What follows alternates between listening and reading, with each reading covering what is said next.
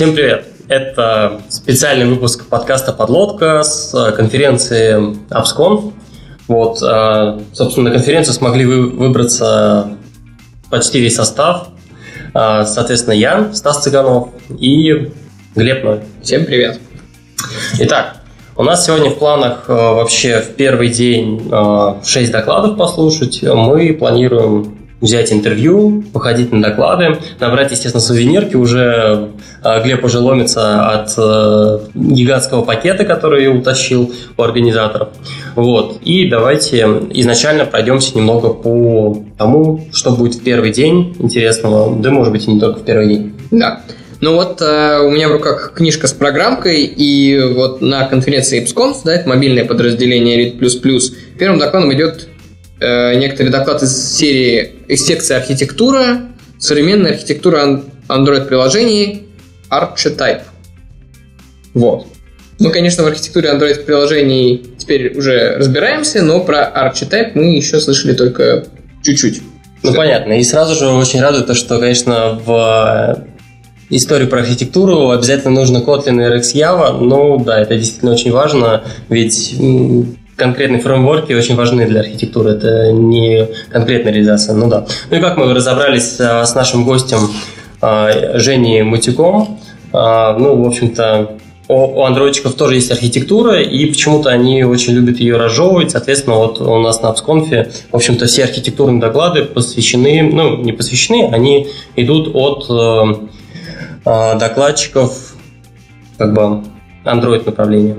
Да, ну, собственно говоря, следующий доклад — это чистая архитектура погружения как раз от Жени Матюка и его знакомого Александра Блинова из Redmadrobot. Вот, но мы целый выпуск этому потратили, поэтому, наверное, особо обсуждать тут нечего. А еще один доклад из секции архитектуры — это Application Coordinator для навигации между экранами. Не знаю, в целом роутинг, да, в iOS, не знаю, как в Android, думаю, что тоже это, в общем, по-разному решается, и, как правило, есть какая-то боль с этим, поэтому, наверное, будет интересно послушать об этом подходе, кто еще не слушал. Я, например, не слушал.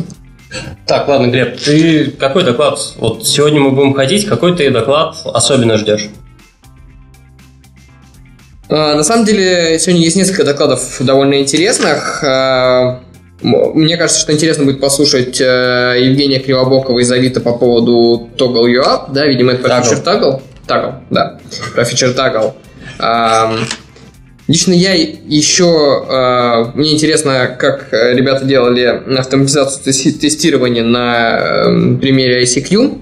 Вот. Если, конечно, у них это клево получилось, было бы здорово послушать. Тема тоже интересная.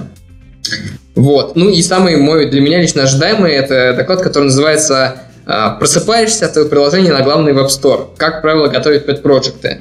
Мне вообще нравится тема с пэт-проджектами, и если человек, который зовут Вадим Смирнов из Тугис, что-то интересное на эту тему расскажет, вот, мне будет очень интересно. Вообще, судя по названию, будет такой стандартный смузи-доклад для тех, кто не хочет особо напрягаться.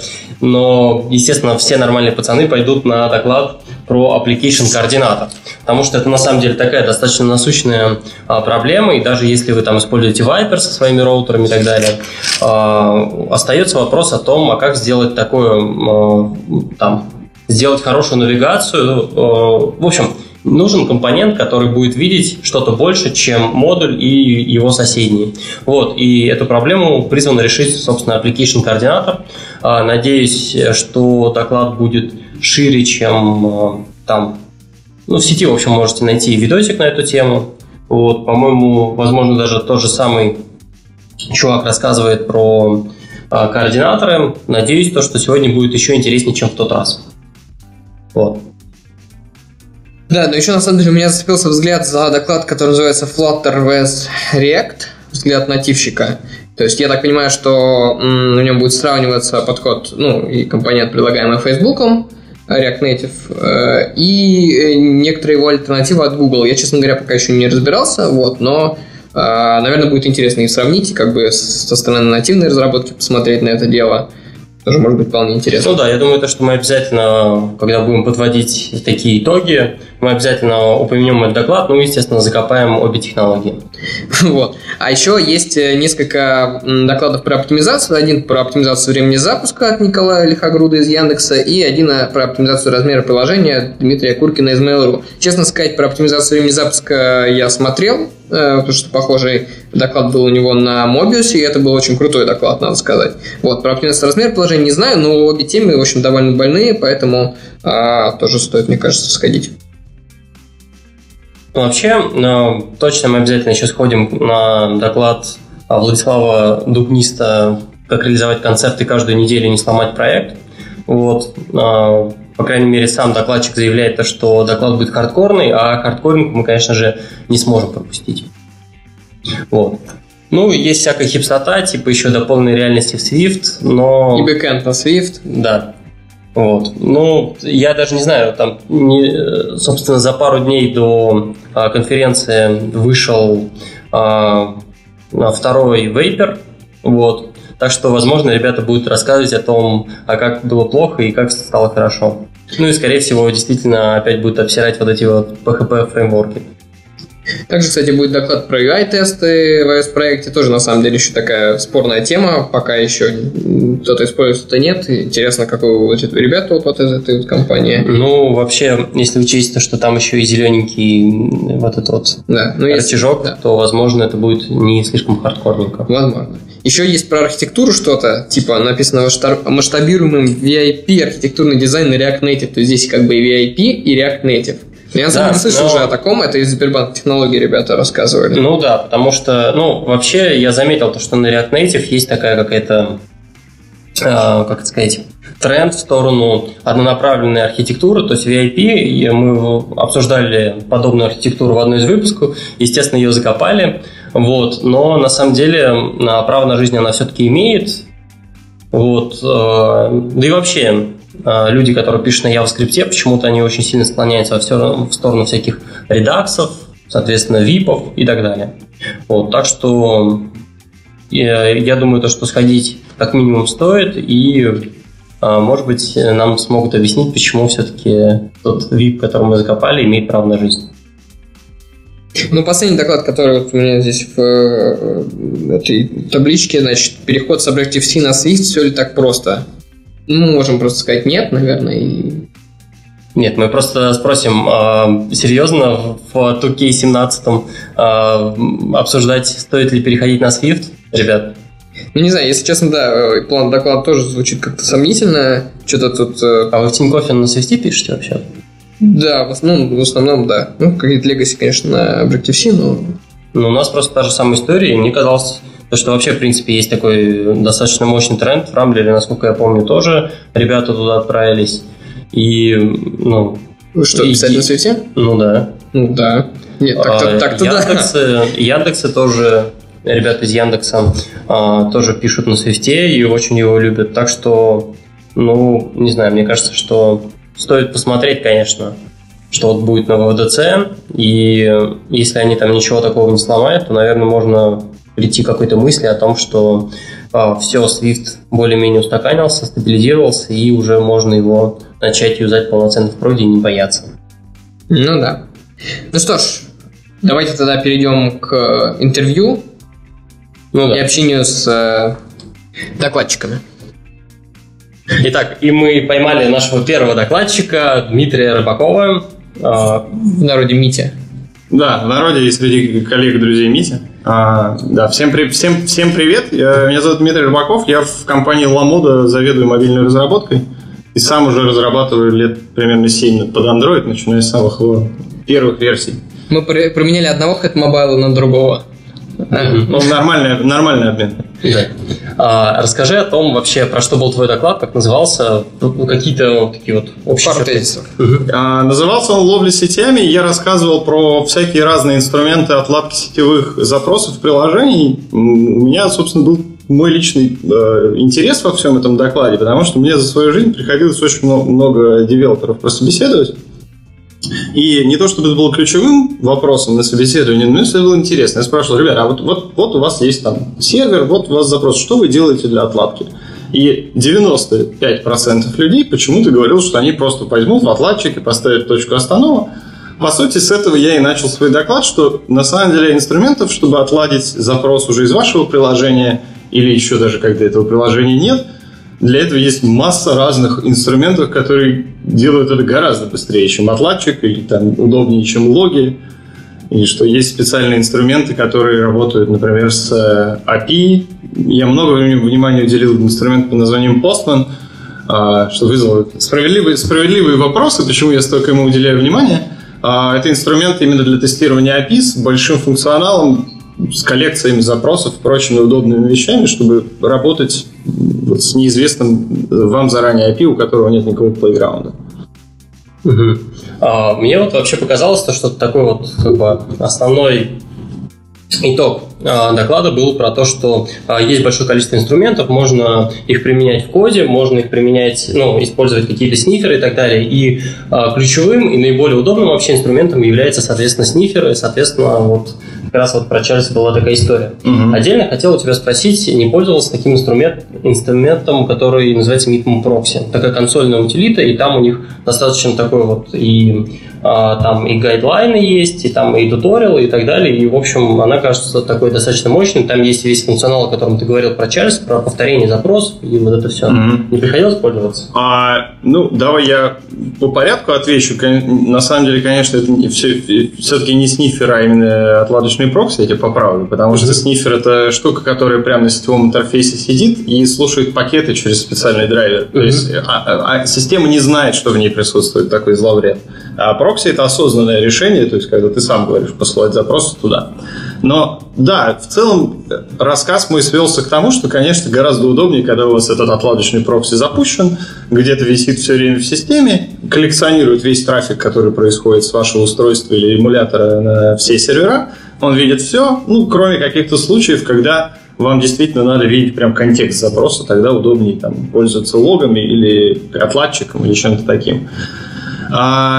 По поводу Mitmproxy консольного, я в попытках найти какое-то бесплатное и удобное решение для Mac в свое время, когда я на Mac переходил там, пару лет назад, перепробовал все на свете, там было очень много всего. Mitmproxy прекрасный инструмент, если вам надо что-то заавтоматизировать, например, работы с прокси. То есть вот вся сила консоли у него в руках, потому что там куча действительно каких-то ключей, параметров, возможности все это как-то автоматизировать, но вот в реальной жизни это примерно как курлом пользоваться, или как вместо Wireshark пользоваться TCP-дампом.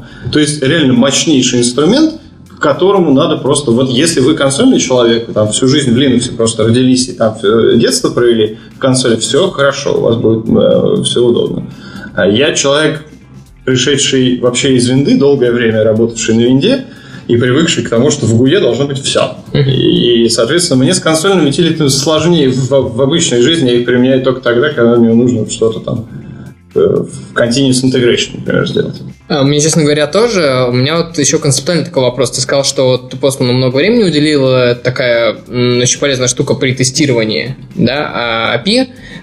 Вот вопрос, насколько именно разработчики, на твой взгляд, должны этим заморачиваться? Ведь есть для этого и бэкэнд-разработчики, и я делал QA, да? То есть ты знаешь, заморачиваться не обязательно, но мне кажется, что полезно знать о наличии такого инструмента, потому что я как-то вот как с хобби пишу себе такое приложение, которое коллекционирует данные из кучи разных открытых API-шек. В основном это всякие API там, правительства Москвы, данные, отдающиеся по архитектуре и так далее. И у меня этих источников там штук 10, они все разнокалиберные. А разработчики у меня где-то там, где-то есть разработчики этих API-шек, они где-то очень далеко. От них есть торчит сама API-шка, и к ней какая-то иногда документация, а иногда даже и нет. И вот чтобы понять мне, как разработчику приложения, что там происходит, вот инструмента удобнее я не нашел. Я сколлекционировал себе для каждого API, сделал коллекцию тех запросов, которые именно меня интересуют. Иногда приходилось довольно сложно подбирать параметры, смотреть, что приходило в ответах, потом сохранять параметры, чтобы не забыть. И вот Postman в первую очередь для меня как разработчика работает как вот такая вот хорошо организованная коллекция каких-то либо готовых рецептов, либо тех, которые я сам в процессе работы над приложением создал. Ну и опять же, писать код, когда ты уже знаешь точно, что этот запрос работает так, с такими-то параметрами, такими-то хедерами, да, тоже проще. Да, да, гораздо проще, да. Вот это у меня второй вопрос. Я, в принципе, тем же самым примерно занимался, и мы использовали для этого другую утилиту Paw. Да, она сделана исключительно под Mac, насколько я помню. Вот у нее, ну, как бы, даже в сравнении с Postman намного более такой красивый, приятный интерфейс, просто какой-то маковский, что ли. Вот. Postman за счет кроссплатформенности все-таки немножко в этом смысле проигрывает. Вот. Ну и там есть, на самом деле, много всяких других фишек. Вот, например, давно хотел спросить, можно ли в Postman, вот, например, когда у тебя цепочка из нескольких запросов идет, да, и передавать данные между ними. То есть, грубо говоря, у тебя один запрос идет на авторизацию, оттуда выдирается какой-то, ну, данные типа токен, да, я понял. И дальше вперед. Вот в Paw так, например, можно. Говорилось, что это хорошая типа тема, ну, типа, как киллер-фича, одна из. Хороший вопрос, честно, я с таким не сталкивался, врать не буду, но в Postman, насколько я знаю, есть возможность вешать триггеры. Например, после запроса у тебя может сработать некий триггер, который может сделать что-то еще. Опять же, глубоко я не рыл, но вообще в Postman в последнее время стало очень много глубоких глубин, вот, в которые стало страшновато заглядывать. Они туда уже и прокси прикрутили, и раннер тестов, то есть можно набирать запросы в пачку и исполнять их там, типа пас, не пас, то есть это уже в области именно QA, конечно. Я подозреваю, что там что-то такое может уже быть. Вот, хотя не поручусь. Интересная фича, и согласен, что действительно... Не, это довольно удобно, особенно как авторизация, это тоже запросто вообще. Это все, да, согласен, здорово. Но я вот про Paw, я, кстати, как-то он прошел мимо меня, наверное, потому что он, я правильно понимаю, что он платный? Да, он платный. Вот, видимо, я все-таки в первую очередь был нацелен на инструменты, у которых хотя бы есть какая-то там версия бесплатная, которую любой человек может скачать, попробовать и в случае чего перейти на более платную. Наверное, что-то такое-то есть, конечно. Вот, но, да. Спасибо, я обязательно поизучаю. Да. Да, скорее всего, Глебу просто ребята из Paw занесли, поэтому он постоянно про них говорит. Хотел дальше немного пойти в сторону истории про винду, тестировщиков и так далее. Не секрет то, что большинство тестировщиков так или иначе, не всем им выдают маки, и многие из них сидят на винде. Вот, и сочувствую. Ну да. Вот. И здесь, опять же, возникает вопрос о том, что на самом деле частенько вот эти вот все инструменты приходится настраивать непосредственно разработчикам. В том числе я, например, участвовал в настройке этого Fiddler, и там, не знаю, без слез, честно говоря, не взглянешь. Прям, я не знаю, я, может быть, такой, как это, виндоненавистник. Виндофоб. Да, виндофоб, но настраивается оно очень тяжело какие-либо запросы отлавливать, и, в общем, на мой взгляд, там все печально, но в итоге настроили и как бы тестировщику предоставили вот эту всю среду, и, как я понимаю, именно на винде особо альтернатив для Fiddler, ну, нету. На винде абсолютно точно нет, в смысле, под виндой есть Charles, он, причем такой же нативный, и, ну, то есть, я не знаю, на чем он написан, но, видимо, там... На Java. Вроде бы. Чарльз. По-моему, нет. Ну, он слишком быстро работает для того, что написано на Java. Выглядит, по-моему, нет, раньше он работал с тормозами и лагами. Да, ну, короче, он для меня работает достаточно быстро, и выглядит он хорошо для каких-нибудь свинговских, например, приложений, как этот вот SOAP UI, который я упоминал. Ну, короче, у него есть нативный клиент для винды, который ровно теми же функциями обладает. Fiddler пострашнее смотрится, но на самом деле по функциям местами он лучше. То есть у него есть вещи, он скриптуется гораздо удобнее, у него там есть такие а-ля местная консоль. Поэтому да, он страшненький, он такой, его очень любят .NET девелоперы всякие, которые у себя локальный веб-сервер разворачивают и смотрят запросы между браузером и веб-сервером прям локально. И напоследок хотел еще узнать по поводу Wireshark. На самом деле я вот слышал, там, в том числе, ну, в хакере, вот этом журнале постоянно о нем говорят, и вообще, ну, так он более-менее на слуху, мне лично пользоваться им не приходилось. Расскажи в общих чертах, ну, почему, например, использовать не его, если учесть, вот я слышал о том, что там можно кучу плагинов сюда ставить, то есть он на самом деле такой большой, развесистый, и я так понимаю, то, что плюс-минус за счет плагинов может решить абсолютно любую задачу, поснифить там абсолютно любой трафик и так далее, что душе пожелаешь. Да, я понимаю, но смотри, с Wireshark есть несколько проблем. Во-первых, в него очень высокий порог входа, то есть даже если есть плагины, они не облегчают работу, а может быть даже усложняют, потому что добавляют какой-то функциональности и сложности. А его даже первоначально, чтобы настроить, вообще хоть поймать какой-то осмысленный, нешифрованный HTTP трафик по известному порту, надо потратить там часа полтора на изучение того вообще, как он устроен. Вот. То есть он не банальный, очень не банальный. Зато это лучший инструмент анализа трафика вообще, который известен, ну, по крайней мере, мне. И я знаю, что все, ну, и пентестеры, и хакеры, и все на свете используют его для любого, потому что, для любого перехвата любого трафика, потому что он работает просто с любым IP-трафиком. UDP, TCP, все равно, любые порты, все что угодно, даже включая, как я вот сегодня рассказывал уже, что он может перехватывать с помощью отдельного драйвера для USB, он может перехватывать USB-шные пакеты, например, при отладке андроидных приложений, можно посмотреть, как у тебя там ADB общается с устройством. Там вообще не шифрованный канал, и это все очень хорошо видно. С Wireshark есть, помимо проблемы с высокого порога вхождения, есть еще проблема того, что он, так как он снифер, он не умеет дешифровать трафик просто так. Есть довольно сложное и кривое решение по его объединению с браузерами, когда браузер... вот как устроен вообще, собственно, HTTPS-запрос? Первый запрос происходит на хендшейк, когда сервер с клиентом обменивается временными ключами и вырабатывает ключ для подписывания этого запроса. И это происходит на каждый запрос. Браузеры могут при включенных определенных настройках вот эти ключики складывать в определенный файл, а в Wireshark можно на этот файл натравить, он их будет оттуда брать и дешифровывать трафик. Но это добровольное сотрудничество браузера, которое надо сначала окучить, и Wireshark. Сделать такое с приложением, которое никуда ключики не складывает, я не знаю, как это сделать, потому что это надо, видимо, дезассемблировать это приложение, откуда-то вытаскивать. В общем, это отдельная сложность с любым шифрованным трафиком. Поэтому я его почти не использую в реальной жизни. Наверное, люди, которые используют какие-то нестандартные протоколы в приложении, например, какой-нибудь Speedy. Я знаю, что вот ребята из Яндекс.Карт, мы с ними общались, они используют Wireshark, потому что у них Speedy. И там не каждая прокси его умеет дешифровывать. Вот. Или если у вас приложение, которое пользуется сокетами активно, вот это тоже Wireshark. Но если это простое приложение, которое просто HTTP и HTTPS сервер ходит с JSON, лучший вариант — это Charles или Fiddler, или любой там осмысленный прокси.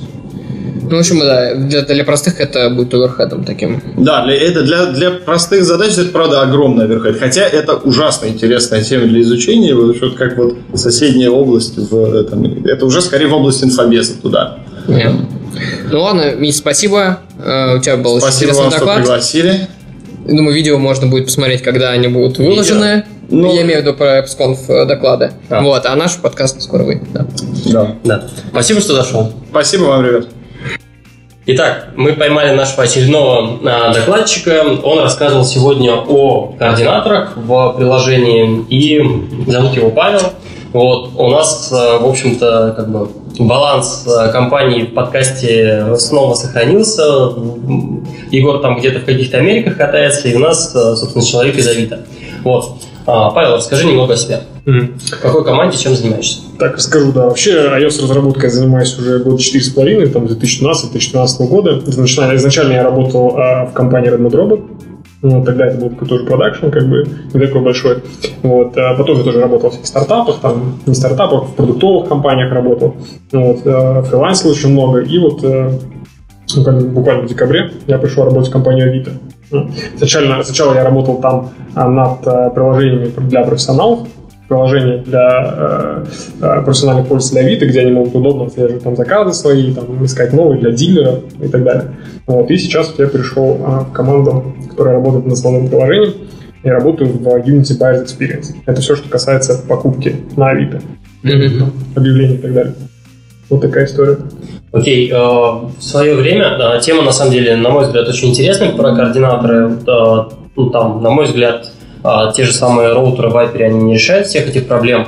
Хотел узнать, вот в свое время видел видео, в котором, по-моему, тоже, возможно, не ты, тогда рассказывал о координаторах. Да, вот в России, скорее всего, если мы говорим о России, то это в прошлом году двигал Андрей Панов, это тоже бывший коллега из Авито, который сейчас уехал работать в Берлин. Вот, это была его история, да, то есть он как бы про это рассказывал. Это был не я. Окей. Давай тогда вот вернемся к истории про роутер против координаторов. Хочется вот посравнивать. То есть, с одной стороны, если у нас, допустим, есть тот же самый Viper, у нас там есть какие-то роутеры, которые вроде как должны этим всем заниматься. То есть они нужны для чего? Их основная ответственность — это как бы суммарно обеспечивать навигацию внутри там приложения. Но я так понимаю, что основная проблема роутеров в том, что они слишком мало видят. То есть, условно говоря, роутер, он видит конкретно только переходы, которые можно сделать из конкретного модуля. Координатор, он получается, ну, такая вот... Стоит скорее над модулем. Да. Расскажи вообще основную идею координатора, за что он ответственен, как бы, чем он должен заниматься. Значит, основная, значит, идея координатора заключается именно в том, что мы инкапсулируем логику переходов между модулями в одну такую сущность. Вот. И все, чем, по идее, по-хорошему должен заниматься координатор, это переходы между модулями. Вот. И, как ты говоришь, роутер он привязан к конкретному модулю. Здесь, в данном случае, у нас некая сущность стоит над всеми модулями. Вот мы можем очень удобно засунуть один сценарий в один координатор, и там удобно его переиспользовать в других местах, то есть вызвать вот и так далее. Вот.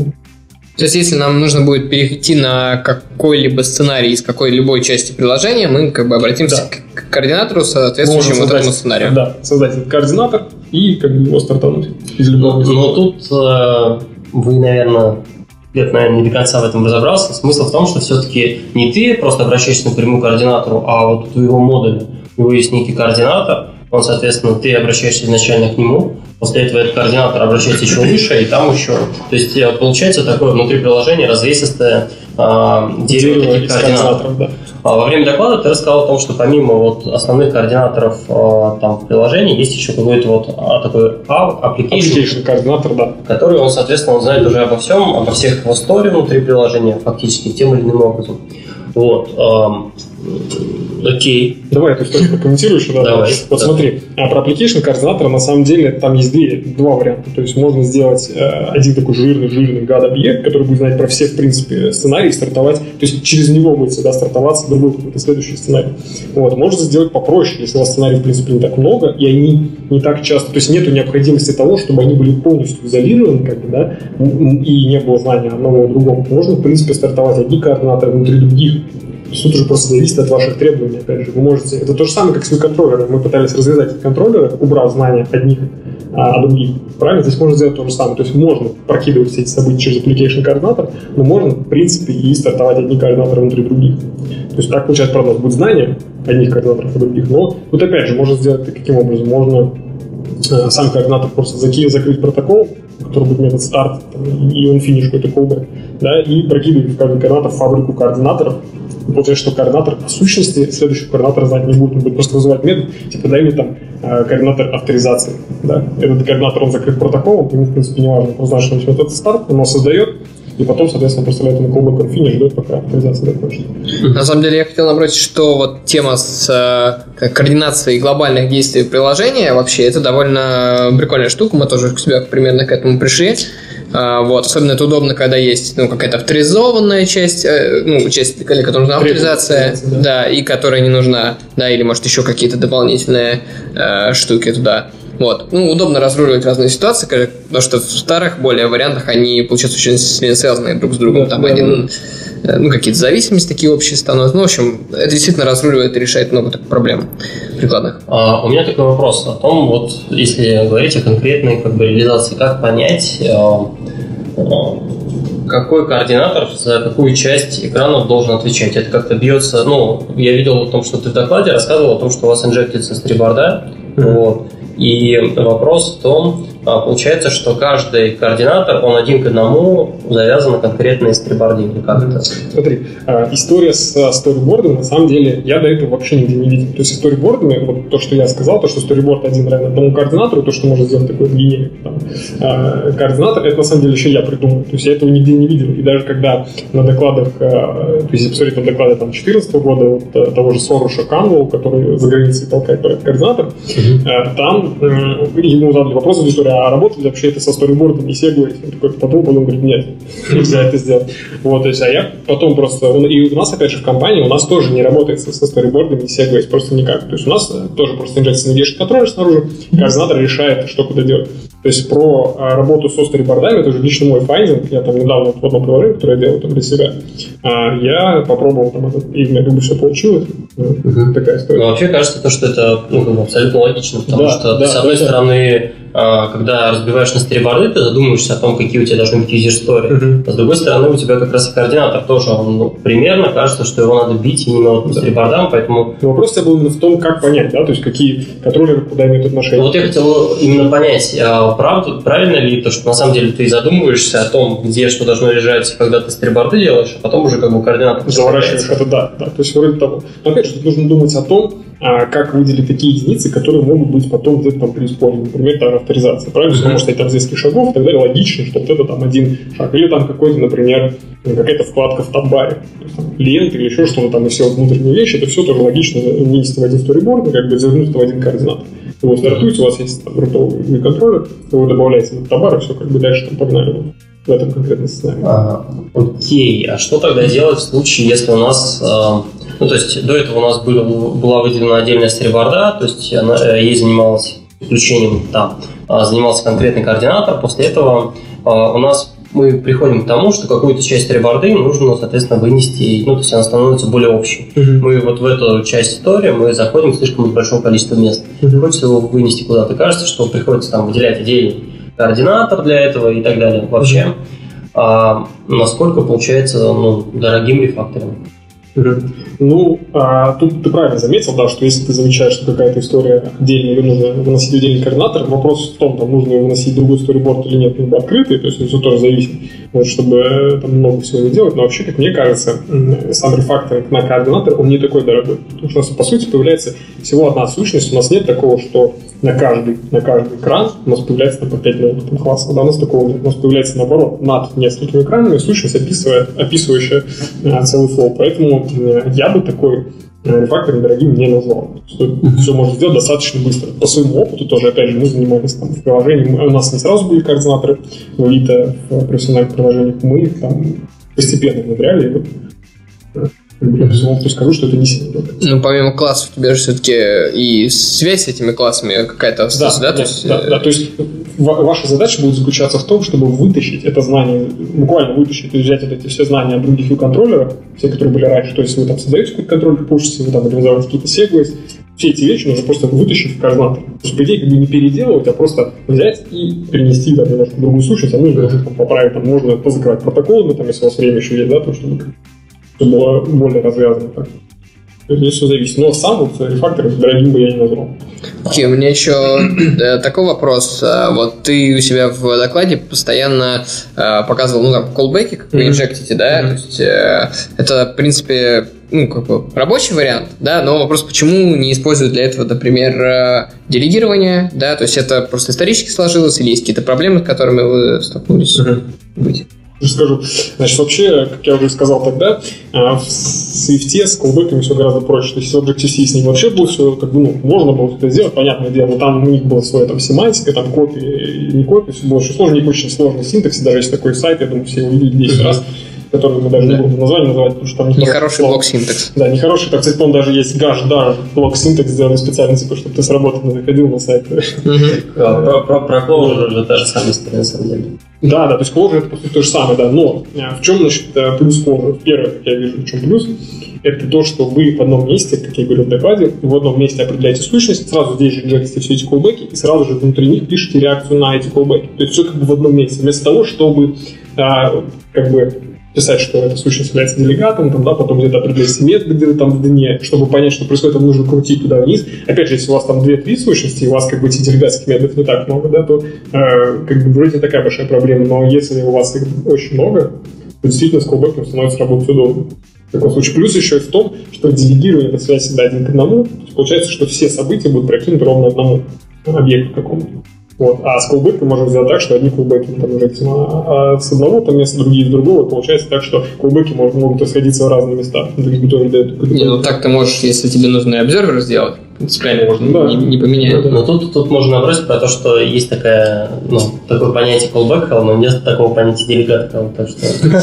Ну, на самом деле добиться его тоже можно так-то, если уж очень много делегатов. Нет, когда это уже не важно, они просто линейные, как бы отдельные методы, поэтому да, поэтому там как бы визуально, но опять же, как мне кажется, все-таки удобнее видеть все в одном месте. Я тебе предлагаю в среду прийти на работу и просто молча сесть и переписать все клоужеры на реактивщину. Ну, просто кажется, что это, ну, как бы следующий шаг после того, что хочется все сделать прямо. Ты знаешь, про реактивщину тоже идут какие-то разговоры, там, как бы у нас периодически возникают такие моменты, когда хочется попробовать какие-то новые технологии, у нас там проходят хакатоны, так же, вот, то есть, там, ребята что-то пробуют. Я думаю, что когда-нибудь, вот, например, в Android, в том же Авито, у нас очень, как бы, ну, в RX, в общем, Android, как бы, это стандарт, получается. Вот, и вот в Android они используют RX, у нас пока Авито в основном нету. Рыться, но я думаю, что когда-нибудь, может быть, придет. Давай ответим еще на такой вот вопрос, который постоянно мучит абсолютно всех. Работают ли координаторы с вайпером? Хороший вопрос. Чисто теоретически, я думаю, что нет проблем. То есть можно было сделать, когда у вас есть модули, между ними нужны какие-то переходы. Я думаю, чисто теоретически можно сделать так, чтобы работать с координатором. Но я в своем докладе рассматривал координаторы именно с точки зрения MVC, MVP, VVM. Но я думаю, что можно сделать с вайпером. Ну, по сути, какая разница? Модуль, да, то есть неважно, это view-контроллер, это там у него свой какой-то презентер есть, там, или вы... Единственное, в вайпере есть роутер. Не начнут ли они конфликтовать? Ну, роутер получится то, что он делает просто вот эти вот колбаки координатора и все. Или он вообще не нужен. Да. И мы уже почти пришли к VIP, да? Ну, кстати, может быть. На самом деле я обожаю эти вопросы про Viper, потому что на абсолютно любой вопрос вот такой вот про Viper ты примерно такой ответ, что да какая разница, блин, МВЦ, ВВМ, что угодно бери, и у тебя будет нормально работать. Так, ладно, немножко подальше пойдем. У нас... Про тестирование еще интересно. То есть насколько... Вот как раз возвращаясь к теме колбэков и делегатов, да, потенциально кажется, что делегат тестировать проще. Вот. То есть, во-первых, тестируете ли вы, ты вроде сказал, что да, и да, способный проблем нет. Да, логика понятна, это действительно логическая единица, это координатор, понятно, как тестировать. Но вот, например, вопрос тех же самых колбэков, да, вот встает. Здесь суть такая, что для того, чтобы протестировать координаторы, как и любую другую сущность, нужно все его зависимости, замок, какие-нибудь там мок. И получается так, что если они закрыты протоколами, то больших проблем не составляют. Вы просто мокаете все его зависимости, как бы, и потом у одних вы дергаете какие-то там колбеки, а у других смотрите, что пришли какие-то данные туда. А какие вообще у нас обычно зависимости получается от сториборда? Так, ну то есть у координатора, если вы делаете еще сториборд, то может быть сториборд, root-navigation контроллер и какой-то рутовый контроллер. Если это вы делаете полностью программно, вы не используете storyboard для обозначения переходов, то это получается зависимость там навигation контроля просто. То есть все, что нужно для старта, как в демо, который я показывал, которую ссылочку, кстати, можно будет потом засунуть прямо туда в описание. Вот, там сделано так, что просто играется с навигation контроллером все. В принципе, навигation контроллер можно тоже закрыть протоколом роутер и тоже его замокать, то есть проверять, что у него были вызваны какие-то... В каких-то случаях, может быть, там Windows, может быть, как зависимость. Даже если так, то ее все равно нужно снаружи инжектить тоже. То есть, ну да, хвататься. В принципе, да, то есть может быть такая зависимость, но тут уже с моком, конечно, будет немножко сложнее. Ну, тоже, в принципе, все можно протестировать. То есть у нас проблем с тестированием не возникало, потому что координаты — это конкретно та вещь, которая отвечает за флоу, очень важно, и ее обязательно можно тестировать. Мы ее тестируем. Причем, что мы тестируем ее как юнит-тестами, закрываем окна, да, так мы тестируем такими компонентными тестами, когда мы буквально в смысле стартуем на симуляторе конкретный сценарий и эмулируем там нажатие на ячейки, на то, что при понижении какую-то ячейку реально произошел пуш контроллера там, и так далее. То есть мы прям подставляем конкретно существующий навигation контроллер и тестируем его прям совсем уже боевых условиях. Такой интеграционный. А вот, кстати, последний вопрос, может, вот в эту сторону. Может быть, это для UI-тестов было бы тоже полезно, такой инфраструктуры структуру использовать, да, чтобы там не проходить по целым сценариям. Можно сценарий отдельно тестировать, получается. То есть, да, очень удобно. Получается, что сценарий можно тестировать полностью отдельно. Все, что нужно для старта, это вы там закинули в него навигейшн контроллер, а дальше он там сам уже накидывает там следующий контроллер и так далее. То есть, да, это помогает тестировать. Ну, вроде все основные плюсы координатов просто по сравнению с обычными роутерами мы обсудили. Спасибо Павлу, спасибо, что к нам зашел. Вот. Всем координатор, пацаны.